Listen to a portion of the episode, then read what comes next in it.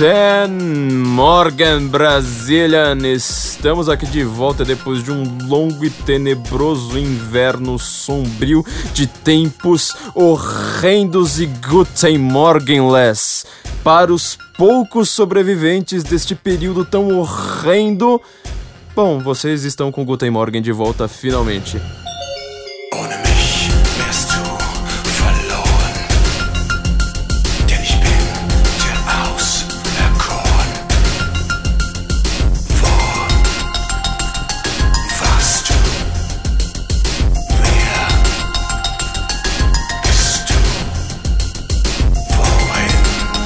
Gente, este, para quem não conhece, é o podcast do Senso Incomum. Neste podcast nós estamos certos. Se você discorda da gente, você está errado. É apenas uma decorrência lógica, a gente não podemos fazer nada com isso.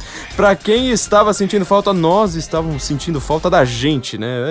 É, é meio narcisista falar isso, mas nós estávamos sentindo falta aqui do Guten Morgen.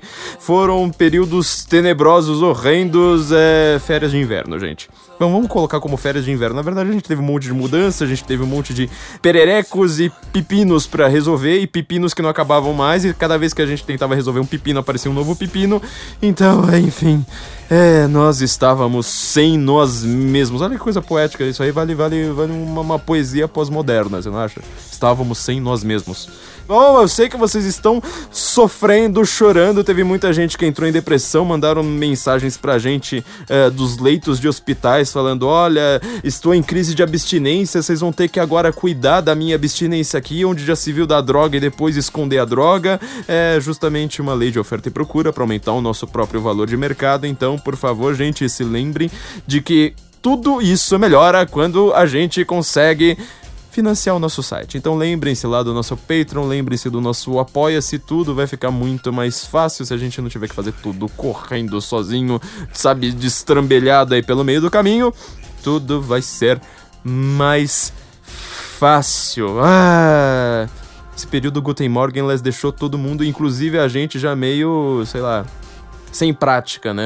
A direita, ela tem um problema. A direita, ela não é igual à esquerda, que, que ela vem do racionalismo, ou seja, você constrói a sociedade com princípios analíticos, científicos, lógicos e completamente racionais e pronto, a sociedade tá feita. Não, a direita, ela depende de hábito. Ela sabe que ela é muito mais é, naquela briga lá entre os empiristas e, racional, e os racionalistas, ela é muito mais empirista. Ela depende um pouco do costume. Ela fala, mas espera aí, gente, é, o costume é que funciona, costume é o que você não consegue se livrar dele. É só você tentar mudar um pequeno hábito na sua vida para você ver a complicação que é isso. É por isso que ela é conservadora, né? Você chama direita de conservadora exatamente porque ela pensa em costumes. Fala assim, mas espera aí, o costume é que vai gerar alguma coisa. Então, quando a gente perde o costume também, a gente tá simplesmente ferrado. É, não tem norma racional que vai corrigir isso aí. E nós estamos num período completamente maluco no mundo em que tá todo mundo novamente, não cansam de falar sobre isso, a respeito dessas tais de fake news. A gente já fez um episódio aqui, a gente fez mais de um episódio aqui no Guten Morgen, nós que estamos sempre certos, a respeito de fake news. E nós estamos certos, nós não apenas não somos fake, como nós estamos certos sobre quem é fake e quem não é. E fake news parece que vai ter um round 2 agora dessa coisa toda, né? A, a Globo fez reportagem nessa semana a respeito de fake news reportagem ali é, com William Vac falando ali do, dos perigos das notícias falsas na internet. Tem notícias que não, não param de sair. A revista Wired, no mês passado, ou retrasado, agora esqueci, é, ela fez uma reportagem de capa com o, o, o, atual diretor do New York Times, por ironia do destino, né? Pra quem acredita que o New York Times é essa coisa assim gigantesca. Nossa, América ama o New York Times. Tudo que sai no New York Times é a verdade revelada no Sinai. São as tábuas da lei, é o editorial do New York Times, onde já se viu esses eleitores do Trump, esses brasileiros malucos dessa onda conservadora que não acreditam no New York Times. No New York Times, ele, na verdade, para quem conhece ele bem, ele é um jornal lido tão somente em Manhattan, ele não consegue nem ser lido no Brooklyn. É um jornal simplesmente daquela ilha, um microcosmo minúsculo em matéria de, em comparação com o restante da América, de gente, é um bastião de extrema esquerda, ou seja, é a caros amigos é, é, americana. É a caros amigos em inglês. Você junta todo mundo ali que tem um pensamento de extrema esquerda e junta num único jornal, é por isso que ele consegue ser maior do que a caros amigos. Mas ele em representação na América é exatamente a mesma coisa. Ele é visto pelos americanos com a mesma representatividade, com a mesma eficiência, com o mesmo garbo, brio e tradição da Caros Amigos. E olha só que ironia, né? O New York Times ele acabou tendo que vender metade do seu prédio, porque ele estava indo à bancarrota, justamente para, olha só quem para o genro de Donald Trump. É, são as ironias da vida, assim, que todo americano sabe disso todo mundo que entende da política americana, que se informa sobre a política americana, que sabe que a mídia americana é um player, que ela, tá in, ela tem interesses ali na política americana. Todo americano sabe disso, seja de direita, seja de esquerda. Quando a notícia chega aqui no Brasil, aparece lá no, no, no editorial da Folha ou do Globo, ou seja lá de onde, eu falo assim, mas o jornal New York Times disse que, dá a impressão que novamente Deus apareceu ali no meio das nuvens entregou as novas tábuas da lei, falando: a verdade é tal. É essa aqui que está no editorial do New York Times, que está aqui é, dita por um jornalista do New York Times, onde já se viu um jornalista cometer um erro, minha gente, né?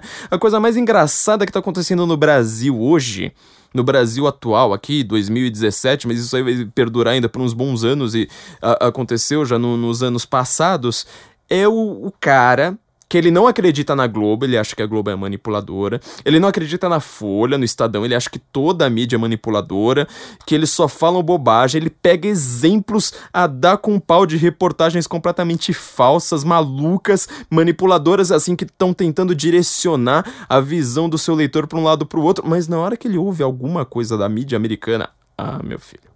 Aí mudou de figura. Aí, é não, mas peraí, eu, eu leio o New York Times, eu leio o Washington Post. Veja que esse editorial do, do Washington Post. Olha esse livro aqui que saiu sobre Donald Trump de um editor do Washington Post. Não, isso aqui é pura verdade. Aqui é fato. Aqui é objetividade falando por si. Aqui é praticamente a voz da ciência. Lembra de todos os episódios passados que a gente falou? A respeito de aquecimento global, a respeito de Donald Trump, a respeito das eleições americanas. Lembra de como esse, o que, que esses caras falaram a respeito das eleições americanas? Vamos, vamos, vamos lembrar. Lembra um pouco. Vamos, vamos lembrar, por exemplo, o que, que a Globo ó, falou a respeito das eleições americanas com base em CNN, New York Times e Washington Post. Ó. Hillary Clinton apostou no otimismo para levar milhões de americanos às urnas. Aqui em Nova York, Donald Trump foi hostilizado na hora de votar. E o desafio do próximo eleito: como suceder um presidente com o carisma e a capacidade de comunicação de Barack Obama. Bem-vindos todos vocês ao Globo News Painel. O que, vai acontecer nos Estados Unidos? É o tema dessa edição do nosso programa. A pergunta fundamental não é tanto quem vai ganhar.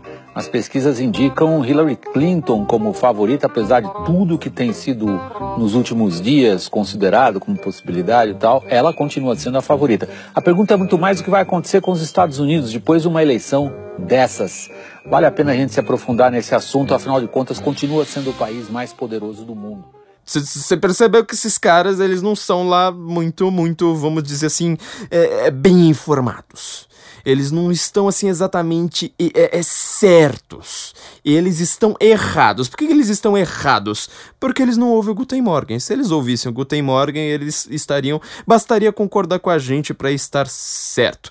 Você pode falar assim, mas isso é uma postura muito arrogante de você achar que você está certo. Bom, Vamos adiantando aqui um pouco o tema do que, do que a gente vai falar hoje. Você pode reclamar dos fatos, você pode reclamar dos argumentos e contra-argumentar. Quando você perde essa capacidade, quando você percebeu que o outro interlocutor está falando a verdade, o que, é que você faz? Você, ao invés de admitir, ah, não, tá certo, você está falando a verdade, para você tentar sair por cima, você vai lá e fala assim: olha, você pode até estar falando a verdade, mas você está se achando por isso. Quer dizer, você ataca o sentimento do cara a respeito do fato de ele estar certo. Mas você não quer admitir que ele está certo. É, quanto a isso, gente, eu só posso dizer uma coisa: está certo é mó legal. É, não é uma sensação boa, gente. Desculpa, vocês vão reclamar, mas é, é, eu tô certo. Eu recomendo que vocês estejam certos. O sentimento é maravilhoso. É muito legal depois você poder esfregar na cara do outro e falar assim, mas eu estava certo. Ah, ah, ah, é, nós, o, o, Felipe aqui, escritor do, do, do site, subeditor do site, ele acertou 48 estados da eleição americana, enquanto que esses tontos de Globo News, de CNN, de New York Times, que falou que a Hillary Clinton tinha 98% de chance de, de ganhar, eles estavam errados. Então, a, a, respeito disso, sim, é uma sensação muito boa estar certo. Eu recomendo a todos vocês. E, e, e não apenas recomendo, como eu faço esse podcast, eu faço o Senso em Comum, justamente para que vocês estejam certos mais rapidamente. Porque eu não tive essa facilidade toda do tipo, encontrar alguém certo ali, simplesmente concordar e pronto. Vocês podem simplesmente concordar comigo, pronto. Vocês já vão estar certos e vocês já vão poder ser arrogantes igual eu. Bom, voltando aqui ao, ao, ao nosso tema primordial do nosso trabalho, então eles estão falando todo mundo aí, CNN, New York Times, Washington Post, aqui no Brasil é, é Globo, é, a Record já fez eu já ouvi na Kiss FM, sabe? Você tá ouvindo lá, é, querendo ouvir lá seu Led Zeppelin indo pro trabalho, os caras falam, vamos falar a respeito das notícias falsas e dos boatos que estão surgindo pela internet. Você já reparou que as únicas pessoas que estão preocupadas com essas tais de notícias falsas são as pessoas da mídia tradicional? A grande e velha mídia. Significa que as pessoas querem se manter na mentira?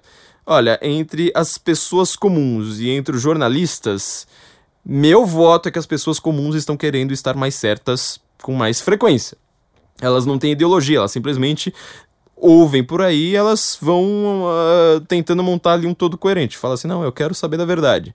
Jornalista não, jornalista você esfrega a verdade na cara do desgraçado. Tenta fazer isso no, no Twitter. Acha um jornalista e fala assim, olha, é, o que você acabou de postar aí não tá lá muito certo. Veja aqui, veja esse link. O cara já vai falar, é, mas não leio esses links aí, não, não, não. É, o que importa é que eu trabalho aqui num grande veículo da grande velha mídia e eu estou certo. Então, assim, entre as pessoas comuns e, e jornalistas, eu já, já crio muito mais nas pessoas comuns. Vou atentar para um ponto primordial. Por que, que a grande velha mídia, ela tá tão interessada nesse tema? Quer dizer, boato sempre existiu. Pessoas mentindo sempre existiram. Notícias falsas, é óbvio que elas existem. Sempre existiram. Por que, que de repente isso aí virou, tipo, sabe? Virou esse esse essa trombeta do apocalipse aí zumbindo nos, nos ouvidos das pessoas. Você não nota nada de errado, você acha que é assim, simplesmente de repente eles falaram: olha, é, ao invés de falar do tempo com a Maju, ao invés de falar de como a Hillary é linda, ao invés de falar do tamanho do jaramaralho do Barack Obama, a gente vai falar sobre notícias falsas. Você não nota nada de, assim, de misterioso nessa história, não? Vamos lá, ó. A grande e velha mídia estava em uníssono em 2016 dizendo que Hillary Clinton seria. Vocês ouviram aqui o William Vac falando, né? Que ela seria já uma candidata basicamente imbatível. Até algumas pessoas da direita americana, que é muito mais informada do que qualquer pessoa no Brasil, na sua média geral, elas acabavam caindo nesse conto. Vi muitas jornalistas da Fox News, gente de sites alternativos lá falando, olha, mas enquanto que a eleição ainda tava, tava para acontecer, dizendo, é, mas essa eleição onde já se viu, só, ela, ela já estava acabada só de terem escolhido Donald Trump, onde já se viu, nunca vou defender esse cara. PJ, uh, uh, PJ O'Rourke, que é um dos caras que eu achava um dos mais sensacionais da, da, da mídia alternativa americana, ele falou: não, esse tal de Donald Trump ele vai me fazer votar pela Hillary Clinton, onde já se viu uma coisa dessas. Isso porque ele tem um livro, né, falando Don't vote, é, não vote em ninguém, porque esses caras eles vão acabar sempre ganhando de você. Todo mundo caiu nessa, todo mundo caiu nessa, falando: não, Hillary já ganhou, Hillary já ganhou, Hillary já ganhou. E a eleição americana foi no final do ano, finalzinho ali do ano. De repente, a mídia inteira com um discurso cada vez mais unificado, ela precisou dar uma desculpa para si, os seus próprios leitores. Falar assim, mas espera aí, por que, que você vai que, querer continuar comprando esses jornais, continuar assistindo esses canais de TV, sendo que você viu que tudo que eles falaram estava errado? Tudo. Quem acertou as eleições americanas não foi ninguém de dentro da grande velha mídia. Foi todo mundo de fora. Foi Nassim Nicholas Taleb, foi o Scott Adams, foi, foi todo mundo assim que, que cuida de site pica. Esses caras acertaram. Foi o Felipe Martins ali no Senso Comum. É, eles acertaram ali e descrevendo em detalhes. Muitos ali descrevendo em detalhes. Nate Silva, que é, ele é inteligente, ele não é um cara ruim. Nate Silva, que ele é um cara bastante esperto, já, já uh, acertou várias eleições anteriores e ele errou. De repente a mídia ela precisava dar ali uma desculpa. Todos vocês já sabem, a gente já comentou isso em alguns episódios para trás, pelo menos todo mundo que ouviu Guten Morgen já estava certo antes desse episódio. Quem está chegando aí pela primeira vez pode terminar de ouvir esse episódio, depois ouvir os episódios anteriores para estar certo como a gente. Depois você já pode ficar, já começar a ficar arrogante porque o caminho ali já já, já tá dado. Quem ouviu aqui o, o Guten Morgen sabe que é, essa história é famosa. No final, ali em dezembro do ano passado, ou seja, a eleição tinha acabado de acontecer, Donald Trump surpreendeu todo mundo, menos a gente, óbvio. Eu já tinha dito, né, que Donald Trump já, já, já estava eleito seis meses antes das, da, das eleições da Jovem Pan. Vocês lembram dessa, né? Essa, essa, essa é ótima. Pode colocar aí também. O que você acha de Donald Trump? A mesma coisa. O Trump, eu não entendo, na verdade, ele, eu não entendo a cor da pele dele, eu não entendo a cor do cabelo dele. Uh, então, assim, entendeu? É um boneco de cera, né? Se ele for eleito, é. você acha que vai acontecer uma grande encarada mundial? Ele não vai ser eleito. Ah, vai, vai. O Trump já ganhou, gente, pelo amor Como de Deus. o quê? Já ganhou, já Mas o que, que você acha que vai ser? Bom, a gente já sabia disso e a mídia precisava se explicar. Falar, mas peraí, peraí, peraí, peraí. A gente precisa dar uma explicação. E aí o Oxford Dictionary, ele para falar, sempre, sempre faz isso, ele falou assim, olha, o termo de 2016, o termo para explicar esse ano, o termo mais uh, novo e chocante usado esse ano é o termo pós-verdade, né? Pós-truth. Que significa o conceito daquelas pessoas que elas têm uma verdade maleável, ou seja, o que importa é o que elas acreditam, não o que é verdade de fato, não o que é uma, obje uma verdade objetiva que possa ser observada por outras pessoas. Com isso, eles queriam dizer pessoas que estão acreditando em fake news, pessoas que estão acreditando em boatos de, de, de internet, em, em, notícias de sites pequenininhos, é, que estão aí tentando criar sua própria verdade, seu próprio mundinho, ao invés de ser, serem pessoas tão inteligentes quanto nós, no New York Times, nós na CNN, nós na Globo News, nós nesses canaizinhos aí de TV que não tem uma única pessoa que parece que consegue juntar Lé com Cré. Pequeno problema. Pós-verdade foi um termo usado em 2016? Veja bem, foi o Oxford Dictionary. Ele fala que o termo de 2016, o termo para definir o ano é post-truth. Alguém, inclusive na esquerda, inclusive a Hillary Clinton, quando ela falava nos seus discursos, ela usava o termo pós-verdade? Não, ninguém usou isso em 2016. Ninguém. Zero, assim, foi uma palavra completamente inventada, dizendo, ó, a palavra para definir o ano de 2016 é uma palavra que ninguém usou em 2016, todo mundo começou a usar em 2017. E começou a usar porque o dicionário falou que ela estava sendo usada. Olha, quando você tem o poder de definir o que, está num dicionário e o que, que não tá, olha só o poder que você tem. Você tem o poder para definir que as pessoas usam uma palavra que não estava sendo usada, e aí, para você ter que comentar aquela palavra igual eu tô fazendo agora, aí sim é que você usa. Ou seja, você confunde ali lei com norma. Você confunde o que, é um costume das pessoas que você está catalogando com a, a, ideia de, tipo assim, ó, criei uma coisa no catálogo e todo mundo vai lá e pergunta, o que é que tá nesse catálogo? E aí as pessoas começam a usar. Você cria um uso, ao invés de você seguir o uso. É exatamente o contrário do que a gramática sempre fez. É, então você vê ali que o conceito de pós-verdade, é, muito pelo contrário, definiria esse, esse ano de 2016 esse ano de 2017, essa mudança que a gente observou nesses últimos tempos, como pós-gramática. A gente está num, num, reino em que as palavras, você xinga a pessoa de, de qualquer coisa e você começa a tratar a pessoa como se ela fosse aquela coisa. Então já, já temos ali um pequeno problema. Segundo pequeno problema, por que é que você fala isso a respeito desse, de, desses boatos. Sendo que, vamos lá, você viu alguém, uma única pessoa dizendo: Olha, é, eu votei em Donald Trump porque eu li um boato de que, sei lá, Hillary iria fazer aquilo, sendo que era uma coisa in, in, inverídica. Você viu alguém que falou assim: Olha, eu não vou votar na Hillary porque eu ouvi um boato dizendo que tal, sendo que na verdade a verdade, ao invés de ser X, era Y. Não tem nenhum estudo sobre Nenhum. Zero. Zero, zero, zero, zero. Ninguém foi votar nas eleições americanas por conta disso. Não contente com isso, você viu uma tendência com toda em 2016. Nas, uh, eu vou definir as três eleições mais importantes daquele ano. Obviamente, a eleição americana em primeiro lugar, o Brexit em segundo lugar. Em terceiro lugar, eu colocaria as eleições da, da, do acordo de paz com as Farc, com a Colômbia. Apesar de ser uma eleição que, que dá a impressão de ser um assunto muito menor em um país extremamente periférico, estas três eleições elas seguiram uma tendência global, como você está vendo, em países sem, muita, sem muito contato cultural um com o outro, fora Estados Unidos e, e, e Inglaterra, em que você tinha toda a mídia dizendo de, dessa forma, né, confundindo norma com descrição com prescrição, dizendo, olha, os especialistas time técnico, as pessoas que sabem das coisas, recomendam o voto em X. E aí todas as pessoas vão lá e votam em Y. Não todas, né? Óbvio, são, são a não ser no caso do Trump, são, foram duas eleições razoavelmente apertadas. Razoavelmente porque é, esses países eles têm uma, uma, tradição já de terem eleições apertadas, né? Ao contrário do Brasil. A Inglaterra, todas as eleições são decididas ali por 50%, 52%.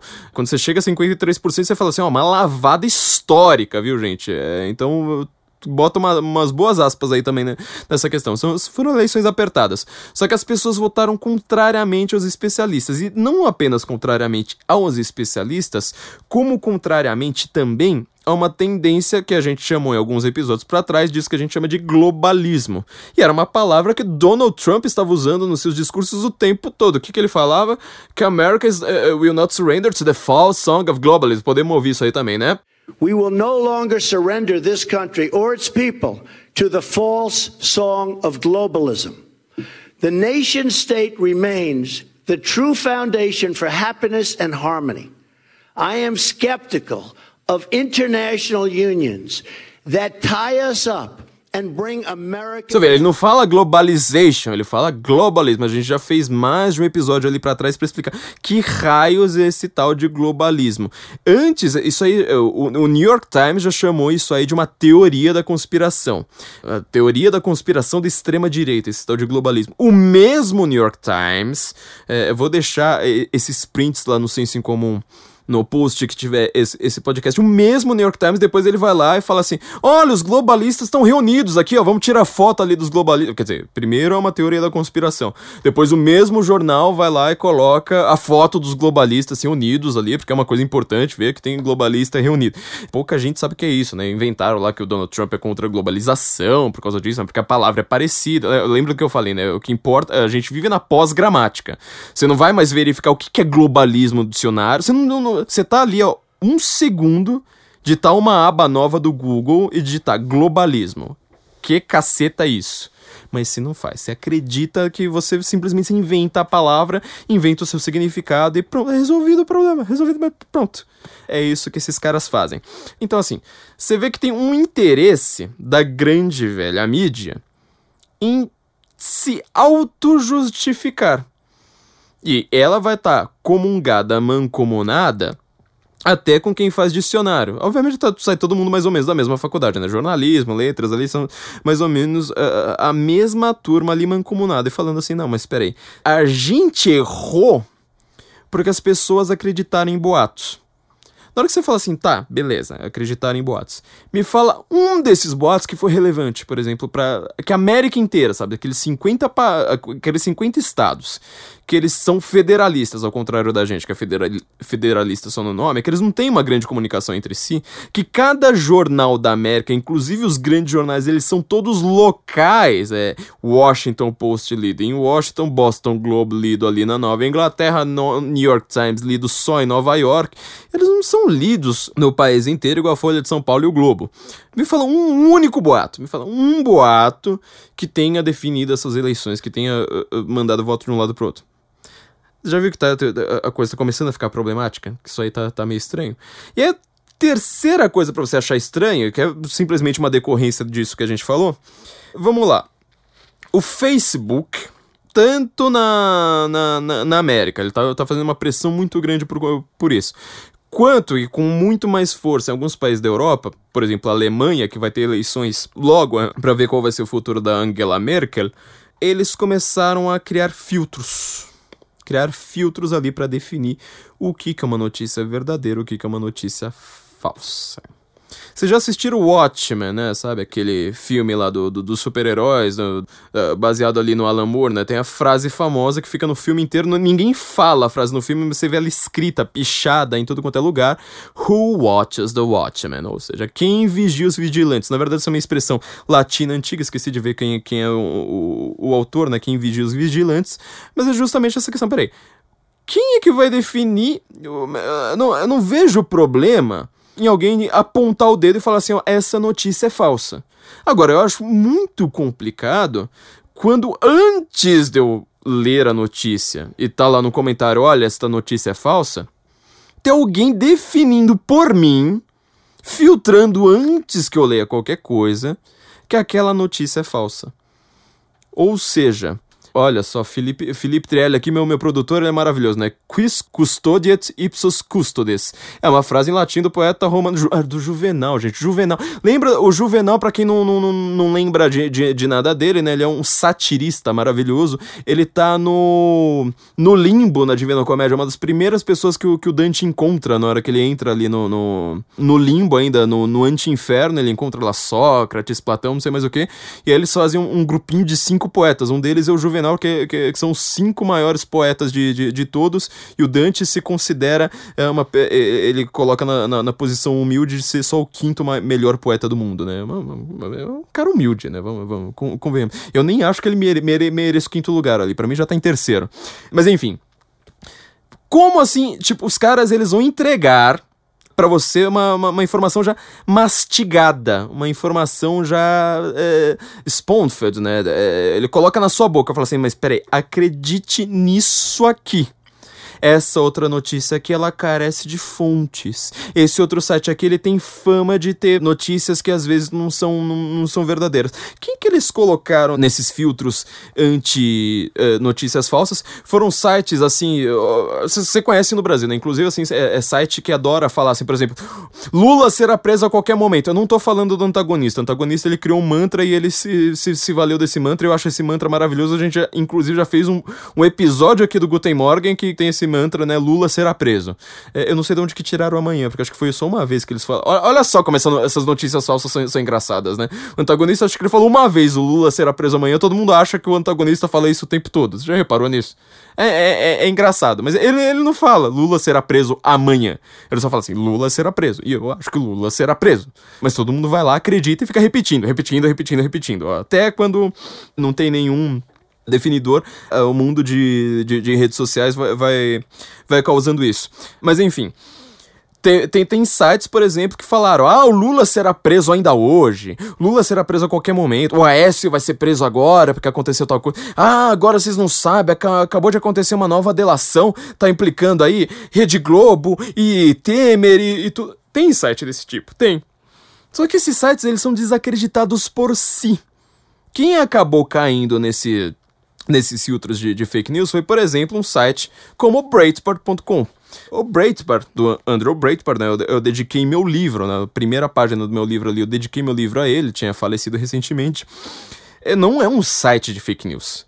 Ele é um site que ele tem uma linha editorial. Ele fala assim: nós somos pessoas que são pró Donald Trump. A CNN, o New York Times, eles são completamente completamente, integralmente, viciosamente, fanaticamente pro Hillary. Só que eles não falam isso. Eles querem dizer: nós somos The Real News. This is CNN. Mas eles não têm uma, uma capacidade de dizer, falar assim, nós estamos torcendo para Hillary Clinton. Nós somos pessoas que bajulam Barack Obama. Eles não têm essa, essa coragem, eles estão querendo se confundir com a própria verdade. A gente falou bastante disso no episódio ali para trás, sobre aquecimento global, de como as pessoas confundem ciência com o que elas próprias querem que seja verdade. Então você está notando que, na verdade, eles estão não apenas se protegendo, ou seja, grandes empresas, grandes conglomerados de mídia cada vez mais parecidos entre si, concentrados cada dia mais nas mãos de poucas pessoas, as suas linhas editoriais são cada vez mais verticalizadas no mundo que está justamente se horizontalizando, eles estão se protegendo e falando: olha só. Quem não for concordar com a gente, quem discorda da gente é fake é, é, bem diferente de como, como a gente faz aqui no, no, no Guten Morgen, né? Porque quem, quem discorda da gente, a gente mostra que é falso justamente porque a gente argumenta. Eles não argumentam, eles simplesmente falam, nós somos a verdade. Se nós dissemos simplesmente Hillary Clinton é melhor, pronto, já está definido ali que é verdade. Entra no Twitter, não dos canais de TV, não dos jornais. Entra no Twitter dos jornalistas, entra na página do Facebook deles. Vocês vão ver como é que esses caras são. É do tipo, Viva Bernie, viva Hillary. Não, gente, o, o, o, Maduro, veja bem, o Maduro, não, a gente tem que olhar para nossa própria democracia, é, porque a, a, direita venezuelana é golpista. É sempre a mesma coisa. Fora Temer, fora Cunha. Fora Cunha foi, foi, a coisa mais engraçada, né? Porque eles juravam que as pessoas iriam para que todo mundo era fã do Cunha, né? Que as pessoas iriam pra rua, assim, para defender o Cunha. Então, então, você vê, eles são todos fanaticamente, roboticamente repetitivos. Eles têm uma linha editorial. O que o Breitbart fez foi simplesmente falar assim: ó, oh, nossa linha editorial é clara. A gente tem uma coisa que a gente defende e a gente vai mostrar por quê. Aqui estão várias notícias para mostrar por quê. Por conta disso, eles caem em filtros do Facebook dizendo que eles são fake. Ele está tentando abrir suas filiais na Alemanha e na França neste ano é, deixando claro quais são as suas intenções, como eles fizeram na América. E a Alemanha, pelo menos, acho que são, é mais de um país europeu, mas que eu tenho, eu, que eu tenho certeza, só a Alemanha já está começando a insta instalar filtros no Facebook dizendo este site aqui na hora, toda vez que o Breitbart, por exemplo, for lá, pode ser que não aconteça necessariamente com o Breitbart, mas um site que eles não queiram que as pessoas acreditem, eles vão lá colocar um filtrozinho falando este site aqui, ele caiu no filtro e ele nem sempre diz coisas verdadeiras. Vão sempre de, de, desse jeito sutil, né? Quem faz o trabalho aqui no Brasil é uma ONG que tem entre seu, seu staff simplesmente Leonardo Sakamoto, do UOL, vocês conhecem o Leonardo Sakamoto muito bem. E uh, aquela menina, eu escrevi um livro, uh, um, um, artigo no, no, no Guten Morgen a respeito dela, escreveu um livro chamado é, Mascarados, que é sobre Black Box. É, uma parte do meu livro foi a respeito disso. E ela tá lá, de, de, ela foi no pânico lá brigar com todo mundo, dizendo que tava todo mundo errado, porque só ela era uma pesquisadora. Ou seja, esse tipo de gente ó, é Ma Maria Esther Solano. É, é Esther Solano, acho que é só Esther Solano, não lembro se tem Maria na frente. É Esther Solano, ela é espanhola, ela vive, vive aqui no Brasil, uma pessoa de extremíssima esquerda, como o Leonardo Sakamoto, não é gente de extrema esquerda, de extremíssima esquerda, como, como o Leonardo Sakamoto, e ela que vai definir, ela vai agora, tipo, nessa ONG, ela fica lá dizendo, ó, oh, este site, ele tem fake news. Os critérios deles são, são critérios maravilhosos. Por exemplo, se o seu site, ele não assina é, se tem um artigo lá que ele esteja lá, é, redação, ou que não esteja assinado, ele já vai lá e coloca um pontinho de fake news. Se o seu site ele tem um servidor fora do Brasil, mais um pontinho de fake news. Se teu site fala mal da Dilma, meu Deus do céu, aí é 20 mil pontos de fake news. Eles já colocaram implicante nessa lista, já colocaram é, vários e, e, e, vários sites de, dessa mídia alternativa. É reacionaria, todos os sites pequenos que eles não seguem o padrão da, da grande mídia, ou seja, você tem que seguir a grande mídia. Você reparou, né? Esses caras eles são de esquerda, eles são com, contra o capitalismo, e quem que eles estão bajulando? Repare bem quem é que fica lá ganhando com isso? Rede Globo, Record, UOL, Folha, Estadão, Veja. São só esses grandes conglomerados de mídia concentrados no Brasil em seis famílias que ganham com isso. Quer dizer, agora você só pode acreditar no que sai no G1. Você não pode acreditar no que saia no implicante. Eu achei até, eu fiquei bastante bravo e decepcionado com a Esther Solano. Eu faço aqui, perdão aqui pelo desabafo, mas eu faço aqui uma reclamação pública, porque ela não colocou o senso em comum na última vez que ela fez essa lista do, do, dos sites que são fakes no Brasil. Porque é, é, é complicado, sabe, para mim, sair na rua e alguém falar assim: ó, a Esther Solano não falou que você tá mentindo, viu? Vai que ela tá concordando com você. Minha reputação em, em, em, jogo, sabe? Eu fico puto da vida. Eu sei que ela fez isso só porque eu li o livro dela e eu refutei a, a, droga do livro dela, que é um lixo. Pior que eu li o livro dela antes de terminar o meu, assim, eu não consegui citar o livro dela, porque é, é muito ruim. Eu não serve nem para ser refutado. É um livro muito ruim, é bobo, assim, é bobão, é primeira série. E ela, ela nunca coloca o, o senso. Bom, enfim, é um desabafo, gente, desculpa, mas é ela que vai lá definir agora o que, que é verdade e o que, que não é.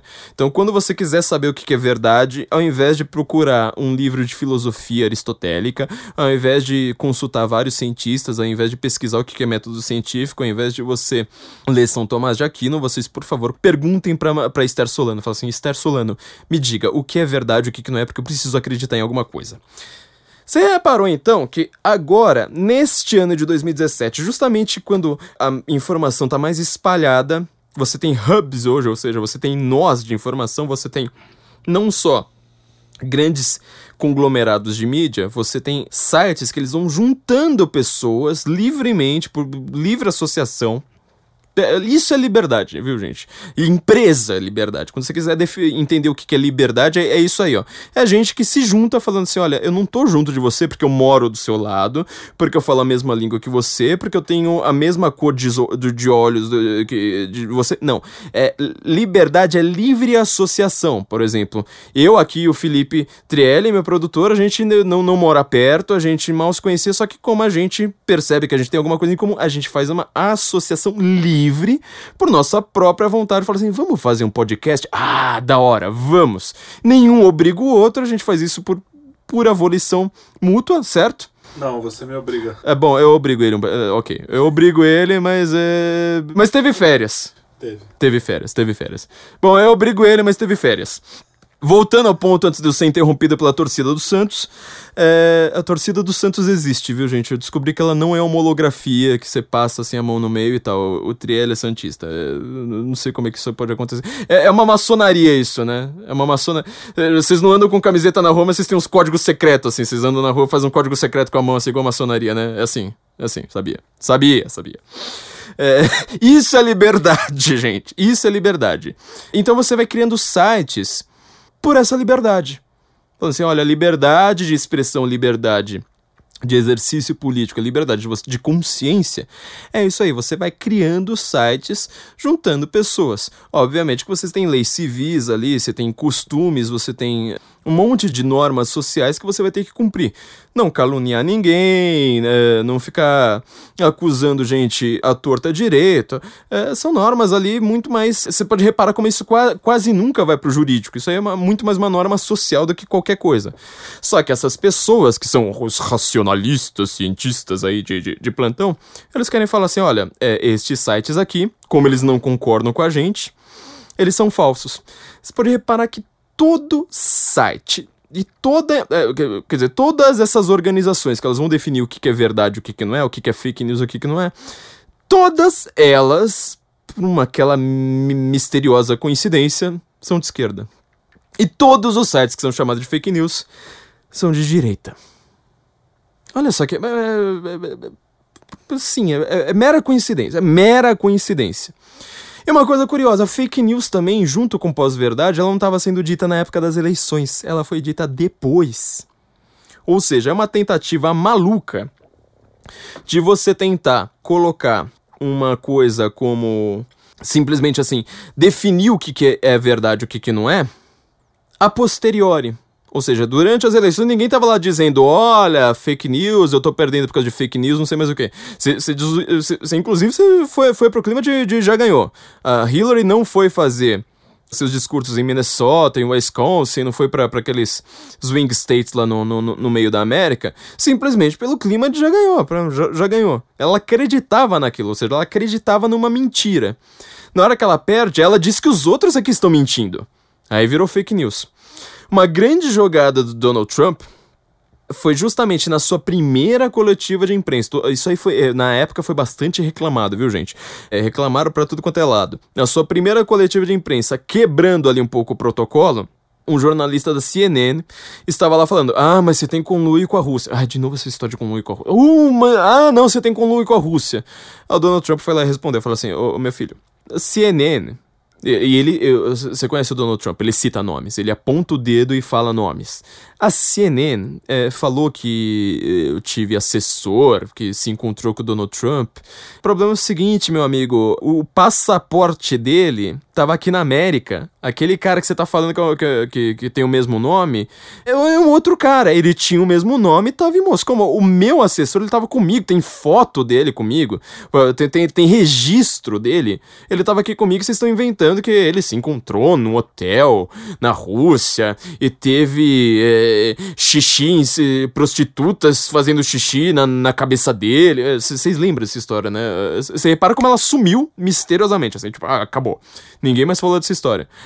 Mas o cara do CNN falou assim: Ah, mas você não tem ligações com a Rússia, não sei mais o que. Ele falou assim: Calma, próxima pergunta, você já foi respondido. O cara continua gritando e fala assim: Não, mas eu quero saber, não sei mais o que. Aí o Donald Trump foi lá respondeu isso aqui, ó, coisa maravilhosa. I think they're going to suffer the consequences. They already are. And as far as CNN going out of their way to build it up, it was just reported that it wasn't this Michael Cohen they were talking about. So all night long, it's Michael Cohen. I said, I want to see your passport. He brings his passport to my office. I say, hey, wait a minute. He didn't leave the country. He wasn't out of the country. They had Michael Cohen of the Trump Organization was in Prague. It turned out to be a different Michael Cohen. It's a disgrace what took place. It's a disgrace. And I think they ought to apologize to start with. Your organization's terrible. Your organization's terrible. Let's go. Go ahead. Quiet. Quiet. Go ahead. She's she's asking a question. Don't be rude. Don't be rude. Don't be rude. No, I'm not going to give you a question. I'm not going to give you a question. You are fake news. You are fake news. Repara como só. Olha, olha só. You are fake news. Quer dizer, a CNN, New York Times, toda essa galera que a gente tá falando, eles tinham definido que todo mundo que não acredita na CNN é fake, news. De repente, um presidente que ele é um cara do show business, é um cara que ele sabe como a linguagem das mídias funciona e da mídia, assim, da, da época da TV. O Ronald Reagan foi o grande presidente da era da TV. Barack Obama foi o grande presidente do, do, do começo da internet. Ele sabia usar ali o, como é que era o comecinho da internet pré-redes sociais de, de rápido, de, que, que espalham fato. O, o Barack Obama ali é da, da época do MySpace. E agora o Donald Trump é o cara que ele sabe como, como, como funciona Facebook, sobretudo o Twitter. Ele sabe que uma, uma coisa dessa espalha com uma rapidez absurda. Ele foi lá, apontou o dedo e falou: You are CNN, are fake news. Vocês dizem notícias falsas. Hoje, quando você usa o termo fake news, é muito mais da CNN, da, da Folha de São Paulo, em direção a nós, pequenos sites, ou é o contrário? Você reparou como é que se inverteu completamente? Paul Joseph Watson, ele escreveu esses dias né, no, no Twitter, falou assim, você reparou como esse, essa história toda de, de fake news, ela a, diminuiu loucamente depois que a gente começou a, a só chamar a CNN de fake news? Fake News Network, quando fizeram até o FNN, é, de repente isso aí sumiu. Eu escrevi um artigo no Senso em Comum a respeito das notícias da CNN, a respeito do grande escândalo que foi a CNN. Eu fiquei esperando o Jornal Nacional tentar fazer um comentário sobre isso, Folha de São Paulo, G1, alguém, alguém no Brasil fala assim, olha gente, CNN está na maior crise de credibilidade em toda a sua história. Ela tá perdendo audiência de um jeito que logo logo ela cai de segundo lugar para terceiro lugar, para começar, né? Ela tá no segundo lugar. Você já viu alguma única fonte no Brasil citar quem tá em primeiro lugar? Não, você não vê, ninguém. Se você cita a Fox News, você é um radical de extrema direita. Isso porque a Fox News é a parte menos direita da direita americana. Ela é a parte mais light, assim, limpinha e tudo mais. Ela é parte mesmo, mas ninguém cita a Fox News. Já CNN, assim, é de novo a verdade revelada no Sinai. É, é desse jeito. Agora, você tá vendo todos os grandes veículos de mídia no Brasil, no mundo, eles estão em desespero, eles estão perdendo a credibilidade de uma maneira muito grande para sites que hoje, assim, a gente faz notícias, a gente, a gente divulga essas coisas, como esse, esse texto que eu, que eu fiz da, da, da CNN lá, mostrando que um dos seus diretores estava admitindo, ah, esse negócio de conluir com a Rússia, a gente faz isso aí só porque dá audiência. Só faltou falar, esses trouxa aí que dão dinheiro pra gente, eles acreditam em qualquer coisa, então a gente fala assim, ah, já que você é, você é trouxa mesmo, então continua acreditando nisso aqui, dá audiência fácil pra gente, isso aí é tudo mentira mesmo, e você que tem uma, uma, um cérebro do tamanho de uma ervilha, você fica aí dando seu dinheiro para mim. Só faltou ele dizer isso, mas ele acabou dizendo isso com, com palavras mais, um pouquinho mais higiênicas. esses sites eles estão em desespero. Então tá, tá, tá surgindo agora uma nova mídia. Mas eu queria tentar um, para uma coisa assim muito mais importante assim para mim. Eu que sou da área da linguagem, tem meu curso aí de linguística no, no ar no Instituto Borborema. Vocês, por favor, se inscrevam nesse curso. Eu garanto ele vai fazer uma diferença brutal para vocês, né? Curso de Infowar, a guerra de narrativas. Eu acho uma coisa assim muito mais importante que a gente note são a, as notícias, é a forma como as notícias são dadas. Porque você reparou, né? Eles falam tanto de notícias falsas, de isso é boato, isso, isso é verdade, não sei mais o que. Sendo que, como eu disse, quase nenhum desses boatos eles são verdadeiros no sentido assim de terem feito algum efeito. Ninguém acredita em boato. Quando as notícias são falsas e uma notícia que favorece a direita, a direita rapidinho para de acreditar naquilo. A esquerda, obviamente, demora um pouquinho mais. Mas é, as, as, pessoas elas começam a se retrair, falam assim: olha, mesmo que eu não admita em público, elas não, não acreditam tanto, tanto naquilo. O que eu acho muito mais importante, e eu conheço é, o que é ensinado nas faculdades de jornalismo, é como a notícia é dada como? Vocês lembram no comercial da Folha que tinha nos anos 80, no começo dos anos 90, que ficava elogiando um homem, falando, este homem, ele melhorou a economia do seu país, este homem gostava de música clássica, esse homem era sei lá mais o que, e no final aparecia Adolf Hitler. Ah, v vamos ouvir esse comercial. Vocês não vão ver, mas le lembra assim, tá, tá só tipo a, a, um pedacinho assim, sabe, do, do, do olho dele, de, de, só no final é que uh, a, aparece a cara do Hitler. Vamos ouvir o comercial aqui. Este homem pegou uma nação destruída, recuperou sua economia e devolveu o orgulho ao seu povo.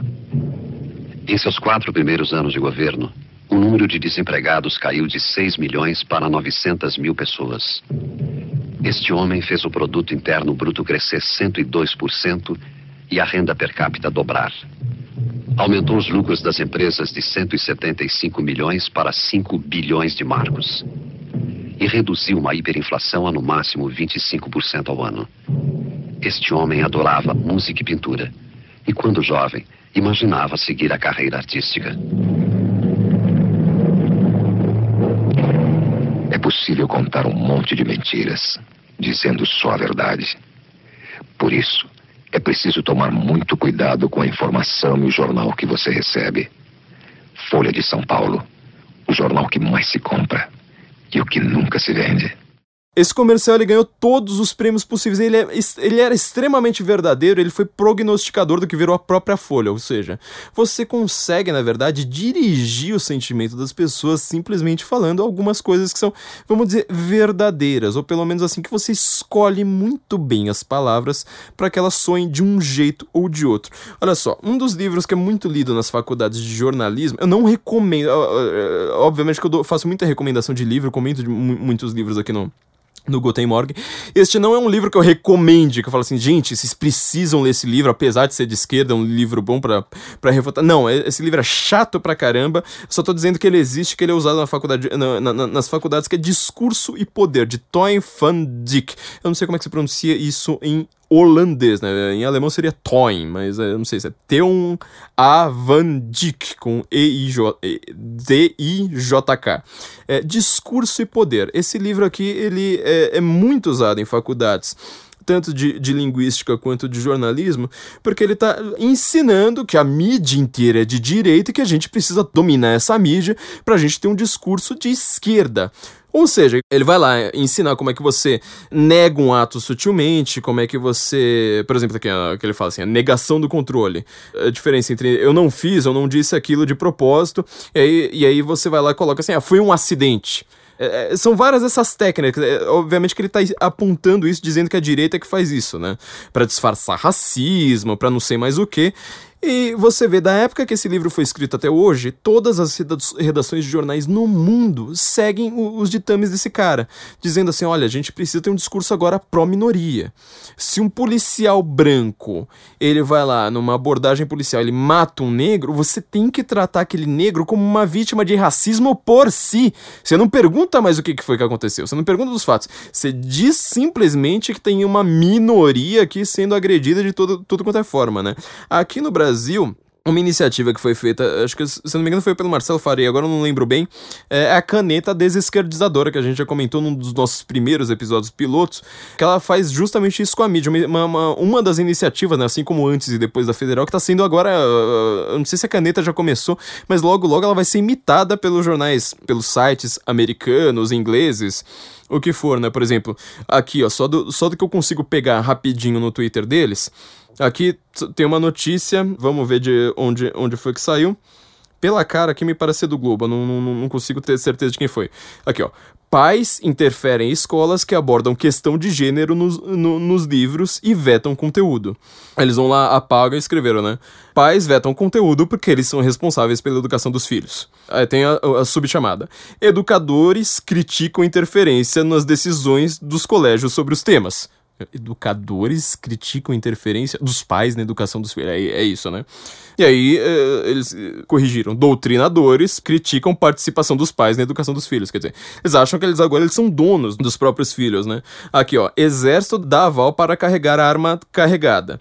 Medida voltada a garantir a proteção de atiradores é criticada por especialistas. Eles vão lá, lembram, apagam e escrevem, né? É criticada por um esquerdista. E tem os, os prints do, do do, do Facebook do tal do especialista, você vê que ele não é especialista em nada, é simplesmente um doutrinadorzinho qualquer. Isso, gente, vocês estão vendo, é, às vezes é uma pequena sutileza, uma troca de uma palavra por outra, que faz uma, uma diferença, assim, brutal em como a pessoa vai sentir algo em relação àquilo.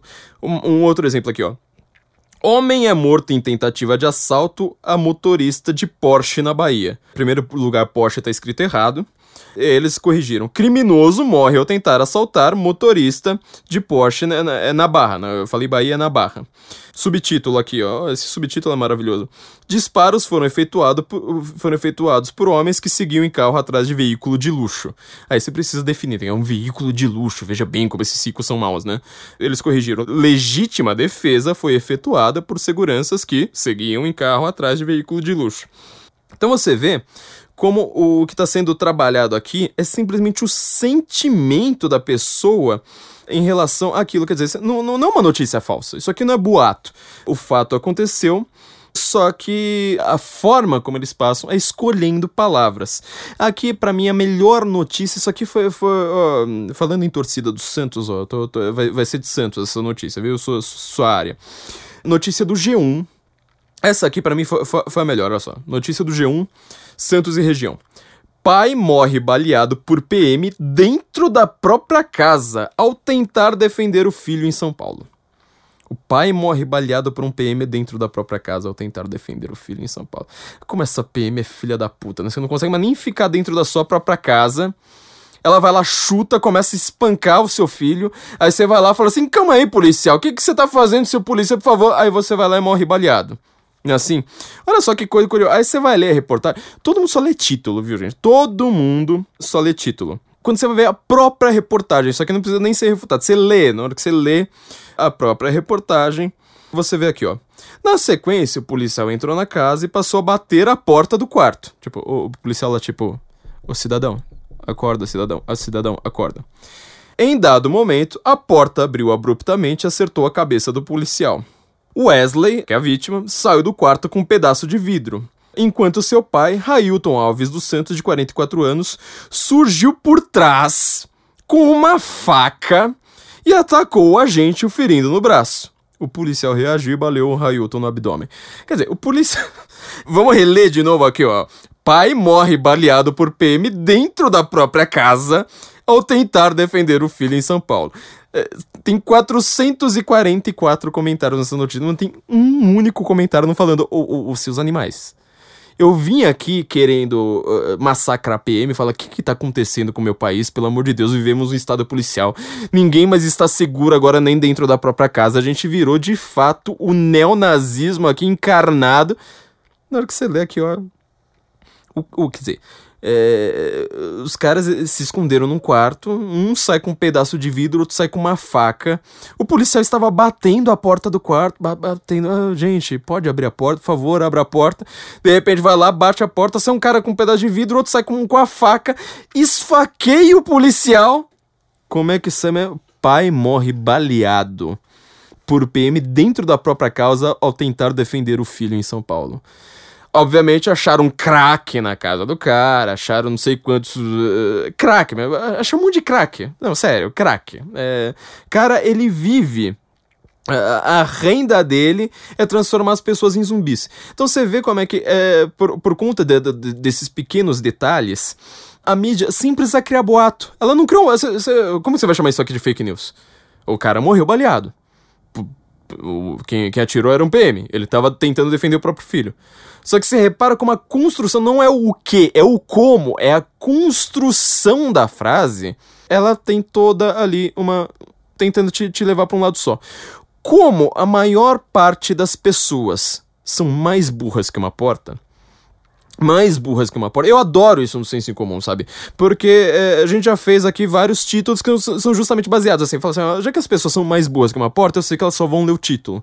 Então a gente vai provocar, vai fazer essas pessoas acabarem comentando baseado no título sem perceber a vergonha que elas vão passar depois. Meu, meu, meu artigo preferido né, a respeito disso, que eu inclusive eu estava falando da eleição do Donald Trump, é América não é uma democracia. América não é uma democracia. Tem só a, a, foto do Donald Trump. Um monte de gente, assim, do meu lado, ou seja, gente que concorda comigo, foi lá discutindo essa página em 3, 2, 1. Onde já se viu? Vocês são comunistas, vocês são esquerdistas, só porque o seu candidato, sua, sua Hillary, perdeu. É, agora vocês vão falar que não é uma democracia, não sei mais o que. Só gente xingando. Gente xingando, gente xingando, gente xingando. Na hora que você lê o artigo, Sério, não teve uma única pessoa que não foi lá falar assim, gente, parabéns por esse artigo, eu aprendi muito, descobri uma coisa que eu nunca soube na minha vida, e isso aí é presente por 2500 anos, ou seja, há uma distinção entre democracia e república, em grego entre politeia e democracia, em, em, em latim entre república e democracia, e essa distinção é que eu tô fazendo ali no, no, no artigo, mas todo mundo só lê o título, já sai lá querendo ensinar alguma coisa. Quer dizer, o cara nem viu ele, ele, tira conclusões de um título, ele vira, ao invés dele virar a peça de trás do tabuleiro de xadrez, ser uma torre, um bispo, um cavalo, um rei, uma rainha, ele quer virar um peão, ele quer ser sacrificado, ele quer só andar pra frente, assim, na hora que manda, assim, só pra, pra uma outra peça ali poder se, se movimentar melhor. Ele quer ser simplesmente um número, ele não quer pensar por si, ele não quer ser um nada e ele que quer dar lição de moral nos outros. Esse tipo de pessoa é que é tapeada pelo G1. Esse tipo de pessoa é que vai acreditar que o pai morreu baleado em Santos, porque a PM invadiu a casa do, do, do cara, começou a espancar o filhinho dele, que provavelmente devia ter 3 anos de idade, né? Óbvio. E o pai falou: Seu polícia, pelo amor de Deus, não faça isso. E colocou o peito na frente, falando: Seu polícia, por favor, bata em mim, não bata no meu filho. Aí o seu policial foi lá e falou assim: Seu desgraçado, é, você é a doença, eu sou a cura. Pum! E, e, e, e matou o cara. É, é, você vai acreditar nisso aí, seu trouxa você vai acreditar nisso. Então, ao invés de falar tanto de fake news, olha só, essas pessoas estão querendo criar uma verticalização nova da mídia de falar assim: olha, quem controla o que, é verdade? Vamos tentar lembrar ali dos anos 80, os anos 80 que era bom, porque a mídia falava uma coisa, todo mundo que reclamava da Rede Globo, todo mundo que reclamava da CNN, do, do, do, do New York Times, essas coisas, eles não tinham uma rede social digital eles iam pra pracinha ali falar: Puta, meu, você viu o que saiu ontem no Jornal Nacional? Falaram uma bosta, né? É, falaram uma bosta, que coisa. É, cinco pessoas ouvem enquanto estão jogando dominó, pronto, acabou o assunto. A narrativa do Jornal Nacional continua sendo a verdadeira. Hoje em dia, não. Hoje em dia virou outra coisa. Hoje em dia, eles têm que enfrentar isso o tempo todo. E eles são colocados contra a parede. Você já viu como é que esse jornalista. Imagina como é que deve ser a vida de jornalista no Twitter. Eles devem sofrer, eles não devem olhar, conseguir olhar aquela caixa de mentions. Porque toda hora alguém falando: olha, o que você está falando é uma bobagem. O que você está falando é uma mentira. Você faz o seu trabalho ou muito mal, ou então você é um desinformante descarado. E até nisso, às vezes, vocês fazem isso muito mal. Para mim é uma, uma, uma, uma, maravilha, porque todo mundo que vem me xingar, eu percebo, cara, você leu o, o isso aqui, ó tá aqui um livro para você ler, tá aqui aquele outro livro pra você ler. Todo mundo já vai lá e sai correndo e fala: ah, não, lê alguma coisa, não, lê, lê, lê alguma coisa, não, não. Onde já se viu. Agora, do jornalista, não. Do jornalista, ele quer controlar o seu sentimento. Quer dizer, é até na hora de passar uma, uma notícia verdadeira como essa, ou seja, um traficante se esconde em casa, o pai do traficante tenta esfaquear um policial, policial para se defender, depois de ser esfaqueado, ele vai lá dar um tiro que acabou matando o cara que estava esfaqueando o policial. Isso aí, você cria uma manchete dessa forma. Como ele presume que todo mundo é trouxa, só vai ler a manchete, pronto, tá ali a manchete feita. É isso que eles querem. Vamos só aqui para concluir, eu queria mostrar para vocês uma diferença. Isso aqui saiu no Reason TV. O Andrew Clava no seu podcast. O Andrew Clava é o único. Ó, quando vocês estiverem com saudade do Guten Morgen, quando tiver uma semana Guten Morgenless, de novo, é Guten Morgenless no caso, vocês ouçam o Andrew Clava. Por favor, esse cara assim, ele precisa ser ouvido todo santo dia. Ele que citou isso, saiu na Reason TV, né? São perguntas de jornalistas feitas a Barack Obama. Vamos ouvir? Olha só que coisa maravilhosa isso aqui. scions of the First Amendment uh, were asking Barack Obama. People in the mainstream media have uh, been accused of being afraid to speak truth to power, and I've got I've got some truth to power. Your dog looks like he's out of control. A lot of parallels have been uh, offered between yourself and John F. Kennedy, who also made history, came in with a young, attractive family, had a lot of big Harvard brains around him. When was the first moment that it began to sink in that you were president of the United States. Ask you about it. Any time in this campaign, did you have a chuckle that you just couldn't get rid of? Something weird that happened. It was so crazy that you just went to bed laughing about. How confident are you that your plan is going to work, and how do you avoid the dangers of being too cocky? You've racked up a lot of wins in the last few weeks that a lot of people thought would be difficult to come by. Are you ready to call yourself the comeback kid? You know, you are the, the equivalent of a rock star in politics. Do you feel sometimes like your administration is not given the credit it deserves? Where do you get all this confidence? How does this feel of all the honors that have come your way? During these first 100 days, what has surprised you the most about this office, enchanted you the most about serving in this office? Christy and I go back a ways. I've never seen you lose. I wasn't looking that one time. There you go. Finally, this is a political question you want to duck, but how does your golf game hold up next to Tigers? Golf. What does it do for you? You think Utah, which finished undefeated by defeating Alabama, has as good a claim as either of those schools to be the national champion? How do you handle the, the controversy, the negativity? Why be president? It, are you a masochist? And business gets done on this walk. Yes, exactly. And what do you think Republicans will be sipping and saying next year? It's amazing. I mean, Separou o tom das perguntas. Oh, ouça bem o tom, né? Você parece um rockstar. Como você consegue ser tão confiante? Você acha que você não recebe todo o mérito que, que você, na verdade, merece? Como você consegue. Você não. Olha, você para mim é, é, a mesma coisa que John, John F. Kennedy. É, vocês todos estão fazendo história. Olha, e, e, o golfe? Você acha, você acha que você tá ficando tão bom quanto o Tiger Woods? É, não, o golfe deve ser muito importante. Já vi alguém fazendo esse tipo de pergunta para Donald Trump? Já ouvi alguém fazendo esse tipo de pergunta para George Bush? Não, né? Não, não. E é, é, nesse tipo de tapado que vocês acreditam. Eu tô aqui com um livro aqui só para fazer uma última recomendação filosófica no caso. O livro chama O Trivium, as artes liberais da lógica, gramática e retórica. Não vivem no, não vivam no mundo da pós-gramática, viu, gente? O Trivium, para quem não sabe, era o método de ensino da lógica, gramática e retórica da Idade Média. Quem não sabe que são artes liberais, por favor, ouçam o nosso podcast a respeito do nazismo, né? Se o nazismo era de direita. Nesse livro ele está explicando o que, que era o ensino nessa época para você ter Dante, para você ter Shakespeare, para você ter Cervantes. Você já tentou ler um livro desses caras? Você vê que assim, se juntar todos os grandes escritores do mundo hoje, fala assim, olha, escrevam os dois primeiros atos ali de Hamlet, de Macbeth. Você junta todos, os caras não conseguem. Não conseguem, nem eles todos juntos.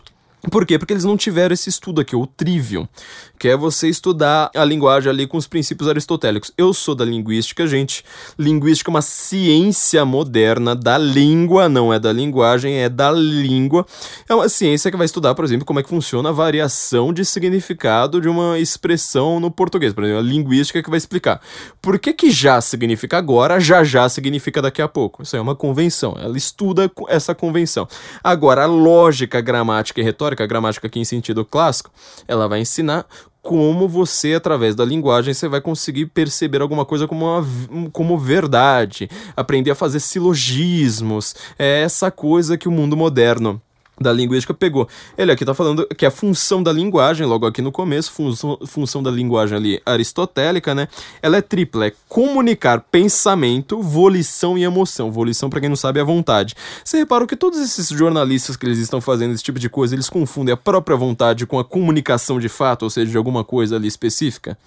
ele não está comunicando, obviamente, pela linguagem, pelo que ele estudou ali de discurso e poder do Tony Van Dyck na, na, na faculdade, é, o que importa para ele é simplesmente usar uma palavrinha boa ali para a esquerda sair ganhando. É isso que ele aprendeu na faculdade. Ele aprendeu de fato isso, ele estudou livros ensinando ele a fazer isso, ensinando como ele era justo, belo e moral por, por conta de fazer isso. Mas ele tá ali, ó, confundindo a sua própria volição, sua, sua própria emoção, seus belos sentimentos a respeito do primeiro presidente negro americano e confundindo isso com pensamento, confundindo isso aí com a razão, confundindo isso com alguma objetividade. Mas o que eu acho mais importante para quem não é, não é da área, é fazer uma distinção aqui muito importante entre a instância lógica da linguagem, certo? A, a, sua instância lógica, ou seja, isso que eu estou falando, né? Uh, como você vai conseguir criar uma, uma, uma espécie ali de pensamento, de busca da verdade de fato. E, por outro lado, como você vai ter a sua dimensão psicológico, ou seja, tem a dimensão lógica da linguagem, tem a dimensão psicológica. A dimensão psicológica ela é justamente que trabalho emocional. Você cria imagens, como por exemplo essa visão que as pessoas têm de, de Barack Obama. Você lembra lá do Pedro Andrade no Twitter. No começo das eleições americanas, dizendo simplesmente viva Bernie, viva Hillary. Quando um jornalista fala isso, ele tá criando uma emoção nas pessoas de simplesmente falar assim: olha, eu não sei por que o Donald Trump é ruim, mas tá todo mundo dizendo que ele é ruim. Então eu vou dizer que ele é ruim também. O que, que o Donald Trump fez de errado? Você que é de esquerda que me aguentou até agora, me fala aí, o que, que ele fez de errado? Sério, o que, que ele fez de errado? Matou um gay? Colocou alguém, algum jornalista na cadeia? Ele diminuiu aí algum, alguma liberdade americana? Ele ferrou a economia americana? Bombardeou algum país? Ele começou a Terceira Guerra Mundial? Não, não fez nada disso. Ele tá sendo um dos melhores presidentes até agora. Mas por conta de todo mundo está numa função psicológica falando, meu grupinho precisa dizer isso. Para você ser do meu grupinho, você precisa comparar Donald Trump a Adolf Hitler. Você vai lá e fala assim: olha, minha, minha, minha psicologia está dizendo que eu preciso estar aqui. Essa é a dimensão psicológica da linguagem. Ela que vai criar grupos, ela que vai segmentar. Ela não lida com a lógica, ela não lida com a verdade. Ela lida com as emoções. O Platão, na sua República, é, República, para quem não sabe, seria o livro de política, o tratado de política mais importante do mundo três quartos do livro falam de poesia, não falam de política. Olha só. É por isso que eu sei que, que, que, vocês estão muito mal informados de política, porque vocês não sabem disso. Vocês precisam ler o melhor tratado de política do mundo. É, e ele está tratando de, de, de, poesia justamente porque ele está falando lá o tempo todo, não com, com, esse, com, com essas palavras, mas ele está falando dessa função psicológica da, da linguagem. Ele fala: os poetas enganam, os poetas eles acabam falando de uma maneira bela e acabam enganando o povo, porque eles perdem a lógica achando que eles estão sendo lógicos. Ué, eu estou lendo, eu estou ouvindo alguém grandioso, logo eu sou uma pessoa muito bem informada. Eu sei sobre a guerra de Troia com Homero. Olha só, ele está reclamando de Homero. Onde já se viu, né? Hoje em dia a gente tem Tico Santa Cruz e Gregório do Vivier para informar as massas, né? É, é uma coisa terrível. Vou dar só um exemplo aqui do livro é, do poeta Walter de, Delamere do que, que seria o valor psicológico do som, por exemplo, né? Olha só que, que bonita essa, essa poesia, chama Silver, né? Pra mostrar o que, que é prateado, né? Slowly, silently, now the moon walks the night in her silver shoon. This way and that she peers and sees silver fruits upon silver trees. One by one the casement catch her beam beneath the silver thatch. Couched in his kneel like a log, with paws of silver sleeps the dog. From their shadowy coat the white breast peep of doves in a silver feathered sleep. A harvest mouse goes scampering by, with silver claws and a silver eye, and moveless fish in the water gleam, by silver reeds in a silver stream. Poesia maravilhosa isso, né? Mas para quem ali tá percebendo a imagem que ele faz da lua e na verdade do, do brilho da lua, né? Aquilo ali iluminando cada uma das coisas. Dá a impressão que a, que a lua tem uma vontade própria. É isso que é o grande tchan da poesia, sobretudo da poesia romântica, né? Você vê uma certa unidade, uma, uma, uma, uma vida própria na, natu na natureza. Dá a impressão que ela tem consciência, que ela está fazendo aquilo ali como uma artista, do tipo, olha como eu vou iluminar isso aqui, isso aqui aquilo ali, passando de um lado para outro. Isso é função psicológica da linguagem usada de uma maneira boa. Agora, se você quiser ver o que é a dimensão psicológica da linguagem usada de uma maneira ruim, vai lá no G1. Pega qualquer uma dessas, dessas pessoas dizendo que é, existem fake news por aí e querendo criar um novo tipo de censura. Reparo, esses dias eu falei que esses caras querem criar censura, apareceu um cara falando no, no, no nos comentários. Mas eu sou jornalista? Como você está me acusando de querer defender a censura? Pô, mas vocês são os caras que mais defendem a censura de todos. Você veio aqui querer dizer que eu sou fake, meu filho. Só faltou querendo me colocar no catálogozinho aí das listas de fake. Falei, ô oh, Esther Solano, por favor, meu, eh, já deve ser a segunda vez que você faz essa lista, você esquece de mim. Por favor, me coloca, porque eu fico envergonhado de você não ter, ter, ter visto nada errado no meu site, sabe? Eu sei que eu tenho fonte para tudo que eu falo, eu sei que eu tô certo e você tá errada. Aliás, você tá completamente errada eu sei de tudo, mas enfim, né? Exatamente por conta disso. Gente, eu espero que isso tenha ficado um pouco mais claro para vocês. Espero que vocês, os poucos sobreviventes dessas semanas e semanas e semanas de pepinos, Guten Morgen, tenham sobrevivido agora pelo menos que tenha valido a pena. Não se esqueçam então de entrar aqui no site da Panela Produtora, pané.lá, melhor endereço do mundo. Quando vai ser o próximo, os próximos jogos de panela? 19 de agosto. 19 de agosto, gente. Dia 19 de agosto, venham aqui pra Panela, vão ter jogos para vocês jogarem. É, a comida é maravilhosa, é o melhor sanduíche de porco que eu, que, que eu já vi na vida. É contra muçulmano isso, né? É contra muçulmano é, islamofóbico, mas melhores jogos de todos os tempos, comida maravilhosa, ambiente muito, muito agradável. E os jogos, olha, a gente, a gente não, não consegue parar de jogar. 19 de agosto, anotem na agenda. É, não se esqueçam de contribuir no nosso Apoia-se, no nosso Patreon, nosso conteúdo exclusivo. Demorou, demorou, demorou demais, mas finalmente a gente tá conseguindo acertar a nossa agenda. É justamente por conta disso, nós não somos a CNN, nós não somos a Veja, não somos o New York Times, não somos a Globo, por isso que a gente tem que fazer tudo sozinho, a gente acaba se estrepando, ficando para corrigir um problema, ficando aqui semanas sem Guten Morgen, mas vocês, os sobreviventes desse longo, tórrido, trevoso período, vão ser recompensados. Entrem lá no nosso Apoia-se, no nosso Patreon. Nos ouvimos na semana que vem. E não se esqueçam de assinar nosso feed também. Guten Morgen Brasília.